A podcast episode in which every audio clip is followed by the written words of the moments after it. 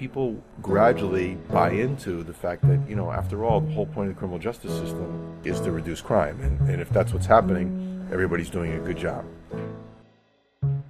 This is Rob Wolf, Director of Communications at the Center for Court Innovation in Chicago at Community Justice 2016, uh, where there's a lot going on, a lot of panels talking about justice reform, people from all around the country and even around the world sharing ideas.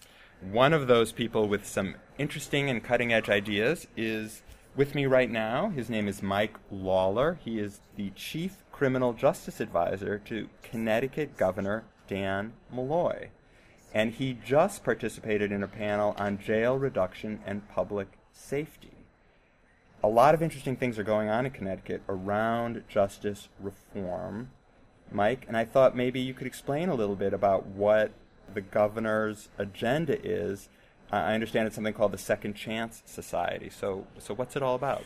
So, yeah, uh, my boss, Governor Malloy, talks uh, extensively about his uh, goals for what he refers to as a second chance society.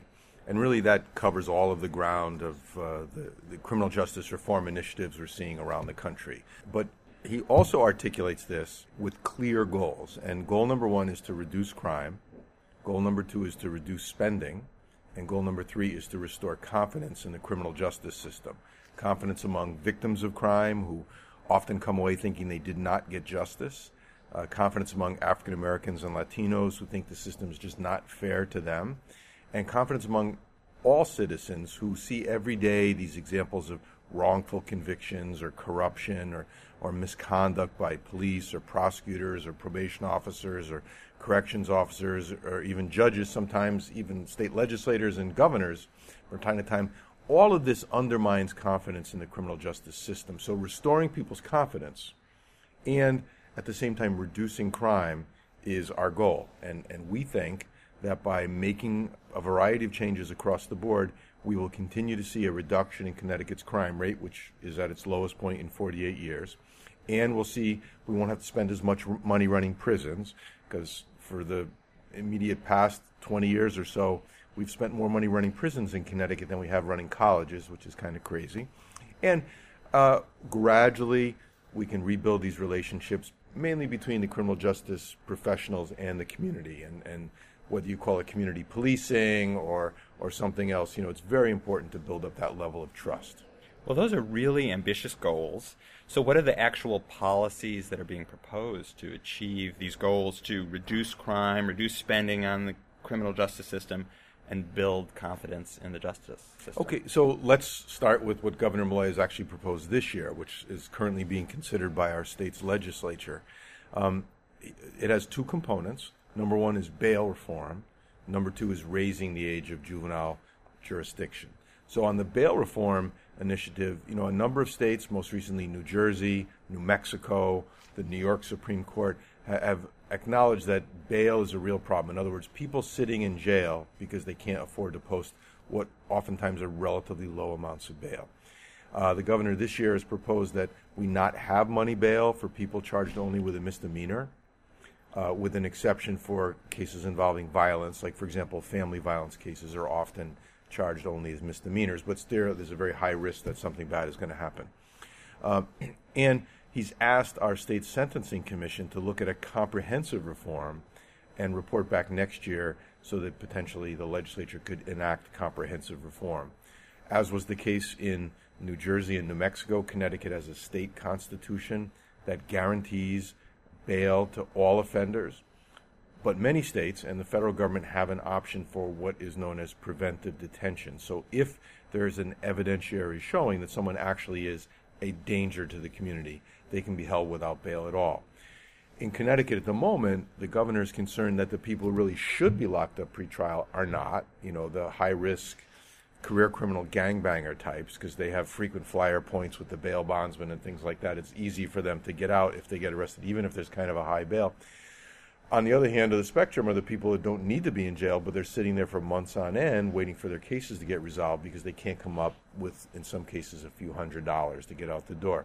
So that's a big priority for us, and we think over time that will have a big impact on our jail population. But more importantly, what's the actual proposal?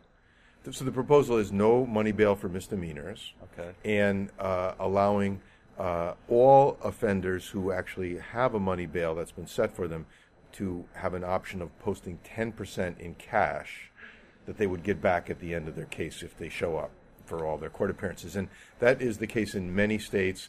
In Connecticut, it's actually an option that judges have pursuant to rules of court, but it's not in statute. And we think that by putting it into statute, it'll be used more extensively. Um, also, part of that proposal is that whatever money is accrued, because this this cash will be sitting in a savings account while while the court process plays out, all of that money that's earned through interest would go to uh, our legal aid operations in the state. So it wouldn't be going to the state; it'd be going to help fund legal assistance for the poor. And any money that is captured because people do not show up in court and we forfeit their money bail, that would also go to legal aid. So we're trying to create a system that has no incentive to have higher bail just to raise money and at the same time make it more more of an option to actually get out, especially for people who are poor. And you'll presumably be saving money because fewer people would be held in jail unnecessarily pre uh, adjudication. Right. Uh, you know, we know uh, about half the people in jail right now in Connecticut because they can't post bail are in there on relatively minor charges. So now, obviously, on a case by case basis, there may be very high risk factors involved, but in general, we know there's way too many people being held just because they can't come up with enough money to post bail. And we'd like to get to the point where money bail is just not used at all. If you're really dangerous, prosecutors would have to put on an evidentiary showing and you could potentially be held as a public safety measure. But the vast majority of cases that really don't meet those criteria would not sit in jail while their cases are pending. And what if someone repeatedly doesn't return to a court gate? Well, the proposal we have this year says that even if it's a misdemeanor where no money bail is allowed, uh, if the new misdemeanor is in fact a failure to appear, that would allow for money bail to be set.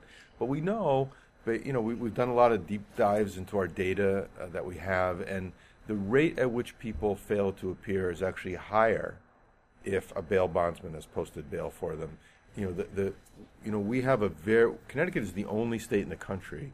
And keep in mind, we do not have any county courts. Everything is run by the state. We have no county jails. We have no elected prosecutors. We have no elected judges. So it's a, and, and, and all courts are state courts. So it's it's easier for us to make changes. But we have the only statewide accredited pretrial services agency in the country. We have a, it's run in the judicial branch.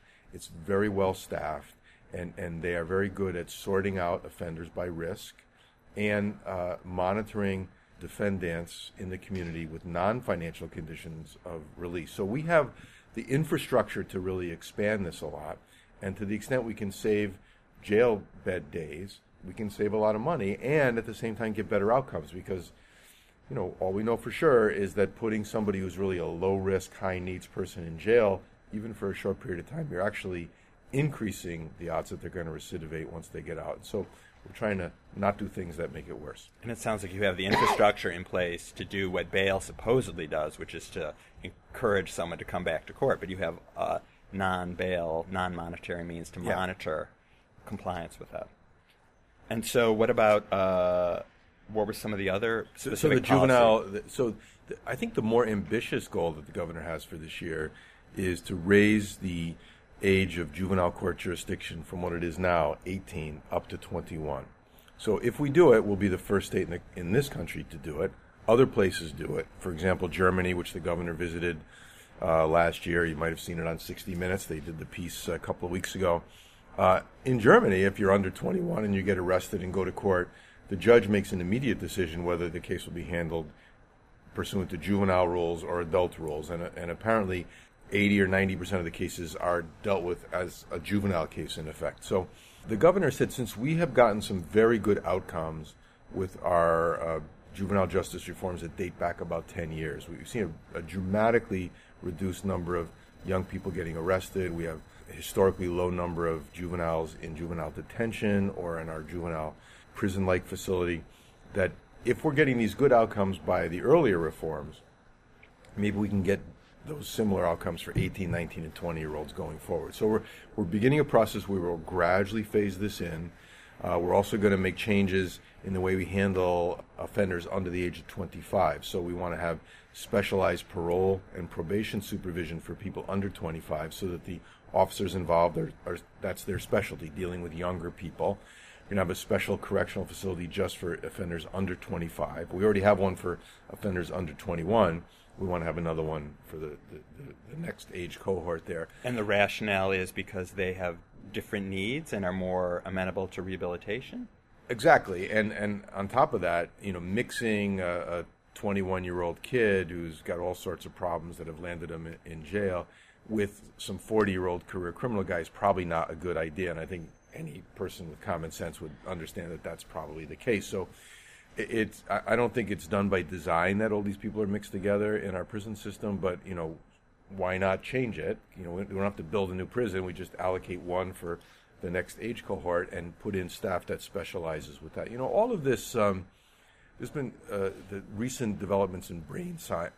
recent developments in brain science uh, has really informed criminal justice policy planners like myself, and and and I think people now, for the first time, are realizing that you need to have a special approach to younger offenders, meaning under 25. And uh, if we are successful in getting some of these young people off this trajectory towards uh, career criminal status or you know lengthy terms of incarceration, you know we'll need a lot fewer prison beds in this country. And so uh, earlier I referred to our juvenile justice reforms that have already taken place in Connecticut. First and foremost, Connecticut was one of three states in the country that used to treat 16 year olds as adults all the time. So it was Connecticut, New York, and North Carolina. So back in 2007, the legislature voted to increase the jurisdictional age up to 18, but to do it gradually in increments and, and establish a, a, a very robust planning process to get there. So we spent two years figuring out how to do this. So starting on January 1st, 2010, we went from 16 to 17, and then on July 1st, 2012, went from 17 to 18 and added all of that to the juvenile courts and subtracted all of that from the adult courts. So it would be fair to say, so how'd that turn out, right? And now we know it's 2016. We have all of the data. First of all, people had predicted when we did this, the juvenile courts would be overwhelmed with new cases. Um, and uh, actually, today, there are fewer cases coming into the juvenile court than there were, bef- were before because there's a lot fewer younger people getting into trouble that lead them in court lead them to court in the first place. Uh, second, we know that we have an all time low number of kids in juvenile detention. And that has to do with a lot of different policy changes, not just raising the age. But don't forget, it used to be that on your 16th birthday you were automatically an adult. You never could be in juvenile detention. Now we've added all 16 and 17 year olds, and even with that, we've got a historic low. We have three juvenile detention facilities in our state. One of the three has closed and the other two are about one third full, and we're probably going to close one of those two shortly. We're closing our 150 bed juvenile prison like facility altogether. We're just going to close it. It's down to 40 kids right now. And, and, and so all of this has to do with fewer younger people getting into trouble and getting arrested and ending up in court and ultimately incarcerated. And uh, we see that this, this effect is playing out now for already 18, 19, 20, 21, 22, 23 years. It's like a trough moving through the arrest statistics. And, like, for example, 17 year olds, the last year we have complete data for is 2014. Uh, there was 60%, six zero, 60% fewer arrests of 17 year olds statewide in 2014 than there were in 2008. And it's dropped in equal increments every single year. And in the adult system, where we measure the number of kids in jail 18 to 21 years old. We're actually incarcerated on a particular day. And that number has dropped from 2,062 on January 1st, 2008, down to 960 on January 1st, 2016. Oh, you know the numbers uh, right off the top of your head, huh, don't you? I do. These you are important numbers. recite them a lot. But the re- lowering the age it sounds like it's easier to do because the population is smaller, but it didn't create fewer arrests. There are other factors. Right, must definitely, definitely. So, so it's the, the, the raising the age actually up to we went up to 18. Now we're proposing to go to 21. So juvenile court works differently and has a different sort of triage mechanism for new cases coming in. You know, not everybody ends up in front of a judge and don't have all the formal proceedings with mandatory court dates, et cetera. You know, which kind of sets up people for failure. You know, you get charged with failure to appear if you don't show up on time, and you know, go to your probation officers. You know, I mean, there's a lot of uh, chutes and ladders that kind of get you into trouble. So, the juvenile system is much less formal, much focused on needs assessment and hooking people up with appropriate interventions without an overlay of, let's say, court appearances, a guilty plea, a probation officer. And, and so we are convinced that approaching younger people differently will get you better outcomes. And, and the reason I'm citing these statistics is 10 years ago, when we first started talking about this stuff, people said, if you make these changes, you'll get these outcomes. So here we are, fast forward 10 years, we're getting those outcomes. Now, maybe it's a complete coincidence, but I don't think so. You know, you know other examples of changes have been in, in school systems themselves. We know now that there's a very high correlation between suspensions and expulsions, even in younger grades, and and ending up in prison down the road. There's a extensive study in uh, the state of Texas, which actually has very good data going back a long time for every single kid in their public school system, and they, and that's clearly shown that schools with the exact same type of kids and type of issues, which tend to suspend and expel a lot of kids, versus schools which are very similar but su- suspend very few kids, it's the, the, the high suspension schools that end up with the high incarceration rate down the road. And so there's something about uh, not ostracizing, jettisoning younger people, but trying to deal with their issues up front that means that they'll be much less likely to end up in the criminal justice system down the road. So it's this kind of thinking, which is really a complete rethinking of schools, justice, service provision, everything else, that, that uh, gets us to where we are today and, and sustains the momentum we hope to continue for the next few years. But the goal at the end of the day is reducing crimes. If crime is going down, that's good. If crime is going up, something is wrong. And you said this you thought was the the bigger task, the more challenging component to implement of the second chance society, the raising the age. Is this requiring uh, you have to persuade the legislature? Are they on board? Well, it's a lot easier to talk to legislators and ordinary citizens, even journalists, editorial boards, about why we think this would be successful because we can cite the success of earlier similar initiatives. And the process that the governor has recommended is gradual and incremental with a lot of planning built into the front end. And, and it's really more about reallocating resources because everything you add to the juvenile system, you subtract from the adult system. So we think it's very workable, but people, you know, appropriately are apprehensive, skeptical because it's new. It's a completely different uh, approach to this. And, you know, it's worth noting that we are making provisions to, you know, wouldn't be 100% of the people under 21 go to juvenile court. Obviously, murders and very serious crimes, very high risk kinds of kids, you know, there would be an option with discretion informed by specific standards or findings that need to be made to, to deal with a case in adult court. So it's not one size fits all at all. It's very focused on risk assessment, needs assessment, with the stated goal up front of reducing crime, reducing recidivism among kids who are actually coming into court. You know, we think, based on our experience, that just talking about these things as the actual goals and talking about the fact that we now have the capability to measure all this data, make it very transparent so everybody can see what's going on, that affects behavior of everyone on the front lines the cops, the prosecutors, probation, parole, corrections, everybody.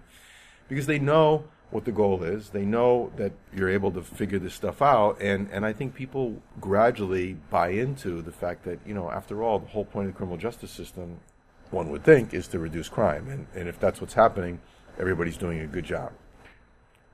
Well, thanks for explaining all that, and good luck with all your exciting stuff going on in Connecticut. Thank you. I've been speaking with Mike Lawlor, who is Connecticut Governor Dan Malloy's chief of criminal justice. Well, the chief advisor to the go. governor, right? Policy stuff. Um, your exact title is Undersecretary, Criminal Justice Policy and Planning Division. That's the job. I'm a bureaucrat. well, we need we need bureaucrats to get their things done, right? Um, I'm Rob Wolf, Director of Communications at the Center for Court Innovation, and uh, Mike and I have been speaking um, outside uh, of the rooms where Community Justice 2016 is occurring. Here at the Hilton in Chicago, uh, where for two and a half days, people from uh, around the country and uh, even a few visitors internationally have been discussing justice reform. To find out more about uh, the Center for Court Innovation and about justice reform and about community justice, visit our website, www.courtinnovation.org. Thanks for listening.